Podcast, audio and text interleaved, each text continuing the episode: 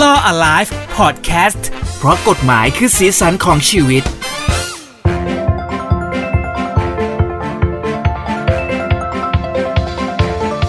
l a w Alive มาแล้วนะครับ เพราะกฎหมายคือสีสันของชีวิตนะครับ ฟังกันผ่านทาง h o o d i podcast com นะครับ หลากหลายช่องทางเลยนะครับ สวัสดีครับ อยู่กับผมทนายชาติพรบารมีครับ และก็ผมเจพัสวัตด้วยนะฮะ อยู่ด้วยกันกับเรื่องราวของกฎหมายต่างๆ ที่อยู่รอบตัวเรานี่แหละ รู้ไว้ใช่ว่านะครับเร ใส่ จะ บา ได้ ตรแบกหาม แต่ไอ้ครบเราจะได้แบบว่าปรับนำไปใช้บางทีมันเป็นเรื่องง่าย ๆ ที่บางทีเราอาจจะมองข้ามไปด้วยซ้ ใช่ พวกเราเนี่ยนะฮะก็อายุเยอะพอสมควรแล้ว ำครับบอกเขาทำไมครับ ทุกคนก็ เขา มี บอกฟังเสียงรู้เลยจ้า อ๋อเหรอ ว่าอายุเยอะ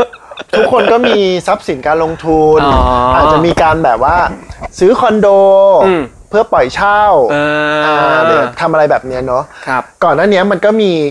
เอ่อความงงๆกันว่าตกลงมันมีข่าวมาว่า การให้เช่าที่อยู่อาศัยเนี่ยห้ามเก็บค่าประกันเกินหนึ่งเดือน อืม ห้ามเก็บค่าเช่าล่วงหน้าเกินหนึ่งเดือนอะไรงี้หรือเปล่า อืม แล้วถ้าเกิดว่าให้เช่าแล้วเนี่ย ไอ้ผู้เช่าไม่ยอม จ่ายค่าเช่าล่ะ ถูก คนที่เช่าเขาจะทำอะไรได้บ้างหรือเป ใช่ ล่า หรือเข้าไปงัดของงัดห้องเอาของเขาออกมาเลยได้ไหม เออ เออเราก็จะมาคุยกันเรื่องนี้ ครับ เพื่อความเคลียร์ๆหน่อยของท่านผู้ฟังแล้วก็ อืม ตัวเราเองด้วย เผื่อว่าใครเป็นคนที่กำลังจะอ่าซื้อคอนโดหลากหลายที่แล้วเปิดให้เขาเช่าด้วย ใช่ครับ นะ อันเนี้ยพูดเป็นพื้นฐานให้เข้าใจกันก่อน ว่า อืม ตามหลักของสัญญาเช่าเนี่ยครับ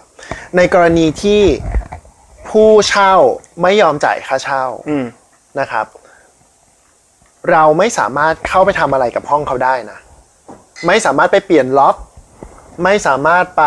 งัดประตูแล้วก็เข้าไปเอาของเขาออกมากองหน้าห้องเออหรือตัดน้ำตัดไฟเนี่ยทำไม่ได้เลย อืม ผิดกฎหมายหมดเลย อ่า นี่เราเหมือนเขาเราเคยพูดไปในอ่า EP ต้นๆนู้นด้วยเหมือนกัน ใช่ เพราะมันจะถือว่าสมมติว่าเข้าไปอะครับ ก็ถือเป็นการบุ บุกลุก อืม ทำให้เสียทรัพย์ สมมติเราไปเอาของเขาแกะนู้นแกะนี้ออกมา อืม สาเหตุเพราะว่าเมื่อเราให้เขาเช่าแล้วเนี่ย เรียกว่าเราส่งสิทธิครอบครอง มอบสิทธิครอบครองให้เขา ครับ เขาอยู่ในห้องเราโดยใช้สิทธิครอบครอง มีสิทธิครอบครอง อย่างถูกต้อง ใช่ เพราะฉะนั้นเราไม่มีสิทธิ์ทำอะไรเลย แต่ตรงเนี้ยกฎหมายเนี่ยครับ โดยอ้างคำพิพากษาฎีกาเนาะ อืม มองว่าจริงๆเราสามารถตกลงเป็นข้อสัญญาได้ อืม หมายถึงว่า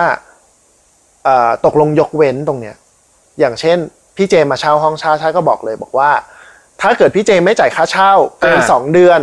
ผมสามารถเปลี่ยนล็อกได้นะ อืม ผมสามารถตัดน้ำตัดไฟได้ อืม ผมสามารถเข้าไปเอาของคุณออกมาได้ อ่า อันเนี้ยศาลมองแล้วว่ามันเป็นข้อสัญญาที่ไม่ขัดต่อความสงบ ระบุเฉพาะระหว่างบุคคล สามารถตกลงได้เลย อืม แล้วก็ทำตามนั้นได้ มี ครั คำ บ พิพากษาจำนวนมากเลยครับ ที่บอกว่า ผู้ให้เช่าทำแบบนี้ได้ ไม่ถือเป็นการบุกรุก ไม่ถือเป็นการทำให้เสียทรัพย์ใดๆ แต่ต้องอยู่ ก็ล้ว ภายในสัญญาที่เราบอกไว้ ใช่ต้องเขียนให้ชัดเจน อืม อันเนี้ยบอกก่อนว่ามันเป็นกรณีของการเช่าแบบ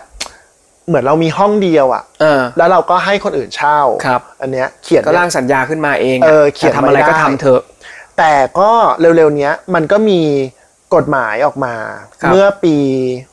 61 นะครับ เป็นออกมาโดยสคบ ก็คือคุ้มครองผู้บริโภค อืม ไม่ใช่ เขา สบคเนาะสบคนั้นเรื่องโควิด เอาโอ้ ไม่อยากเล่นมุกเฉยๆ อ๋อ เพราะว่าตอนแรกสับสนไง อันนี้พูดอันนี้พูดอีกเรื่องหนึ่งเลยนะ เออ หมายถึงตอนแรกที่เอ่อเขาออกมาประกาศเรื่องโควิดอะสบคแล้วก็เอ๊ะมันคุ้นๆสคบ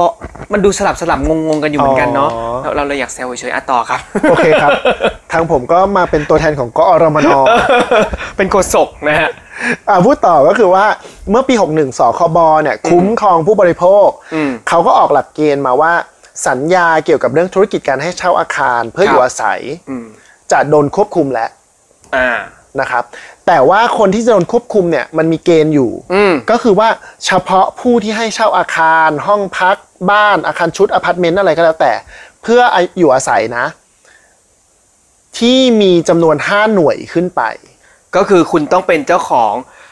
ห้าห้องขึ้นไป ใช่ แล้วถ้าห้าห้องพอดีได้ไหมก็ได้อยู่ ได้ ไม่อยู่ไม่อยู่ในเกณฑ์ของอันนี้ต้องห้าห้องขึ้นไป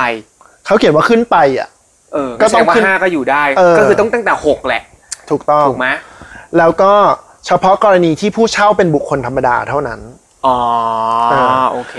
อันเนี้ยไม่ได้หมายความว่าจะต้องอยู่ในอาคารเดียวกันนะพี่เจ อ่า สมมติพี่เจ อยู่ มี คนละโครงการ คอนโดห้าที่ ครับ ปล่อยเช่าหกห้อง อืม อันนี้ก็คือเข้าเกณฑ์ภายใต้นี้แหละ กฎ ที่ หมายนี่แหละ ที่มันออกมาแบบเนี้ยก็คือมองว่าคุณเริ่มเป็นผู้ประกอบการในการให้เช่าที่อยู่อาศัยแล้วแหละ อ๋อ ไม่ใช่ให้เช่าแบบเหมือนส่วนตัวแล้ เอ ว อเออมันก็จะเป็นอีกแบบหนึ่ง ใช่ ซึ่งเกณฑ์ที่มันจะป้องกันเพื่อเป็นประโยชน์กับผู้เช่ามันมีอะไรบ้างนะครับ อันแรกก็คือว่า ผู้ให้เช่าอ่ะ ไม่สามารถเก็บค่าเช่าล่วงหน้าเกินกว่าหนึ่งเดือนได้ อืม เออ แต่อย่างบางทีเราทำสัญญาเนี่ยเขาก็เก็บสามเดือนก็มีเนอะ อืม ใช่ไหมแต่ปัจจุบันถ้าเราไปเช่าอพาร์ตเมนต์ ครับ เช่าคอนโดที่มีหลาย ๆ ห้อง หรือเช่าหอพักอะไรเงี้ยนะครับ ก็จะต้องไม่เกินหนึ่งเดือนนะครับ แล้วก็เงินประกันเหมือนกัน เงินประกันก็เก็บล่วงหน้าได้ไม่เกินหนึ่งเดือน อืม นะครับแล้วก็ข้อสำคัญเลยก็คือว่า ไอ้ข้อตกลงเมื่อสักครู่ที่เราบอกว่าเขียนไว้ในสัญญาได้ ว่าถ้าคุณไม่จ่ายค่าเช่า เราจะเข้าไปล็อกเราจะเข้าไปขนออกมานะอืม ไม่ได้เลย อ๋อพวกนี้ทำไม่ได้เลย ใช่ในกรณีที่คุณเป็นผู้ประกอบการการให้เช่าที่อยู่อาศัย เออ ทำไม่ได้เลยเขียนไม่ได้เลย เออ นะครับ ถ้าเขียนผิดทันที โอ้ย และอีกอันหนึ่งก็คือว่า การเก็บค่าน้ำค่าไฟ อืม จะต้องเป็นไปตามอัตราที่ผู้ให้บริการกำหนดเท่านั้น ก็คือไปบวกเพิ่มไม่ได้ อืม ค่าน้ำมาเท่านี้เก็บเท่านี้ค่าไฟมาเท่านี้ก็ต้องเก็บเท่านี้ อืม เออ อ่ะส่วนใหญ่แต่อันนี้ก็ไม่ค่อยน่าจะมีการบวกเพิ่มอยู่แล้วเนาะ ใช่ แล้วก็มันก็มีข้อกำหนดเพิ่มเติมนะอย่างเช่นเอ่อจะไปโยนหน้าที่ในการดูแลห้องอ่ะไอ้ความเสียหายที่มันเกิดขึ้นจากการใช้งานอ่ะ ให้กับผู้เช่าไม่ได้ อ่า จะต้องเป็นคนดูแลเองอย่างเช่น ครับ เขาใช้มามันมีความเสื่อมของเครื่องซักผ้าของประตูของอะไรเงี้ย เราก็ต้องรับผิดชอบ ต้องรับผิดชอบเออซึ่งอันเนี้ยจริง ๆ ถ้าเป็นเช่าส่วนบุคคลอ่ะ มันแล้วแต่ตกลงเนอะ ใช่ใช่ใช่ เออมันก็ต้องดูหน้างานด้วยว่าแบบเอาก็คุณใช้ไม่ดีเองอ่ะ เออมันคือคนใช้มือหนักจะตาย ใช่ มัน อันนี้มันมันเป็นการพูดคุ้มครองในส่วนของผู้เช่ามาก ๆ เหมือนกันเลย มากๆ กฎหมายตัวเนี้ย คือพอกฎหมายตัวนี้ออกมานะ คนที่เป็นเจ้าของอพาร์ตเมนต์อะไรพวกเนี้ยก็โอดครวญอ่ะ ทยอยขายทิ้งให้เหลือ 5 ห้องเท่านั้น จะได้ไม่เข้าขายกฎหมายอันนี้ เพ ราะว่า ถูกไหมเพราะว่าอ่ะพูดกันอย่างโลกไม่สวยอ่ะ เออ มันก็มีคนเช่าที่ไม่ดีเหมือนกัน ใช่ เออ คนเช่าที่แย่ไม่ดูแลอะไรเลยเหมือนบางทีเป็นข่าวอ่ะเออมีอพาร์ตเมนต์อันหนึ่งอ่ะที่เขาเข้าไปแล้วเข้าไปเหมือนห้องเก็บขยะเลยอ่ะ ใช่ใช่ คือแบบเละขนาดนั้นเราไม่จ่ายค่าห้องด้วยนะ ไม่จ่ายไม่พอแบบสองสามเดือนแล้วคือหนีไปทิ้งไว้แบบขยะ ถูก อะไรก็ไม่รู้เต็มห้องไปหมดเลยแบบสงสารแบบเจ้าของเขามากเลยนะ ใช่ แล้วอย่างเงี้ยคือบางคนก็ใช้ใช้กฎหมายตัวนี้เนาะก็บอกว่าไม่จ่ายค่าเช่ามันละหกเดือน แต่เจ้าของก็ทำอะไรไม่ได้ ถูกไหม เออ เพราะว่า ใช่ ตัดน้ำตัดไฟก็ไม่ได้ บุกเข้าไปในห้องก็ไม่ได้เปลี่ยนล็อกอะไรไม่ได้เลย เออ คราวนี้ถามว่าทางออกของมันคืออะไร เออคืออะไรครับ ก็คือเจ้าของอะครับ ก็คื ต้อ อง ขายที่จะบอกแหละขายให้เหลือแค่ ห้าห้องพอ เจ้าของก็คือ เช่าห้าห้อง ต้องใช้กระบวนการทางศาลแหละ เออ ก็คือต้องไปฟ้องขับไล่ เออ ซึ่งมันดูเป็นเรื่องใหญ่โต เอ นะ อ ก็คือต้องไปฟ้องขับไล่เพื่อ ทำไมคนทำผิดไม่จ่ายค่าเช่าคนลำบากคือคนให้เช่าวะนี่ย คือเขา ใช้คำว่ เขาก็ดูว่าคนนั้นไม่มีสิทธิครอบครองอยู่อย่างเงี้ยนะ ก็ต้องให้ศาลมีคำสั่งออกมา เพื่อให้คนเนี้ยออกจากสถานที่ไป แล้วเราก็บังคับคดีด้วยคำสั่งศาลนั้นๆ ซึ่งมันก็เป็นเรื่องใหญ่โต มันไม่เหมือนตำรวจป้าคำสั่งศาลเหมือนบางคนแบบคดีหนี่เนอร์ที่เอามาสายหมายสารแปะหน้าบ้านอย่างเงี้ย อืม แล้วไงอ่ะถ้ามันจะถึงจุดสิ้นสุดตรงไหนว่า แต่ตรงนี้มันก็ คุณออไป มันก็จะมีหน่วยงานบังคับคดีเข้ามาช่วมียใช่ไหม ใช่ครับ ก็คือเมื่อศาลมีคำสั่งแล้ว เจ้าหน้าที่บังคับคดีก็จะเข้ามาช่วยในเรื่องเนี้ย อืม แต่ก็เขาก็ต้องเข้ามาดีลกับไอตัวผู้เช่าอะเนอะให้ มัน ข ก็ น จะเป็น ย้ายทรัพย์สิน เป็นกระบวน ออไป การที่มันต้องค่อยๆเป็นค่อยๆไป ใช่ ซึ่งมันก็ลำบากกับผู้ให้เช่าจริง ๆ เจ้าของสถานที่จริง ๆ เนาะ เออ ก็ต้องก็ต้อง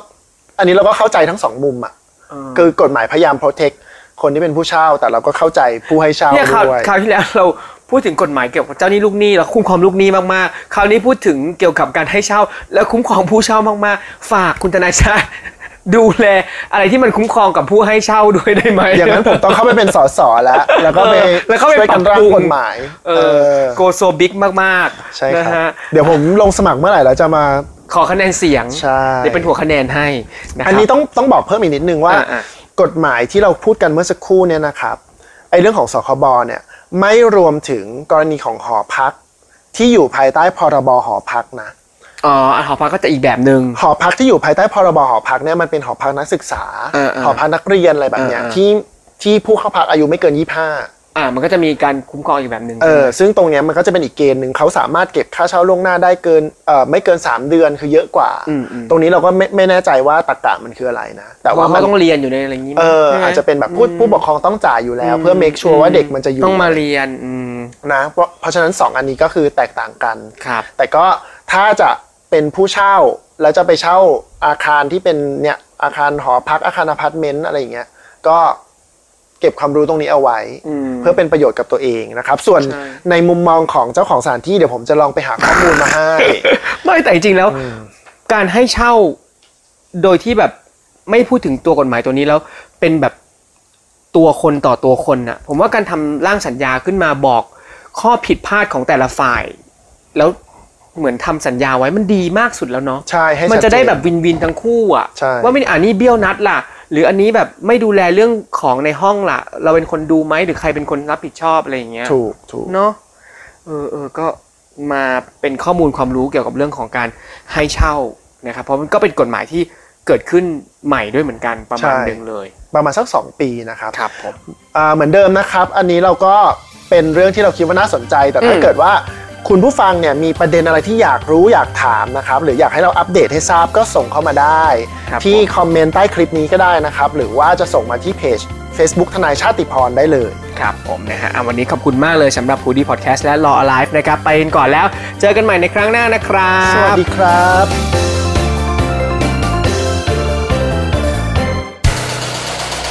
h o ดี้พอดแคสต์ฮูดี้พอดแคสต์เรื่องที่คุณฟังแล้วต้องร้องว่าฮูดี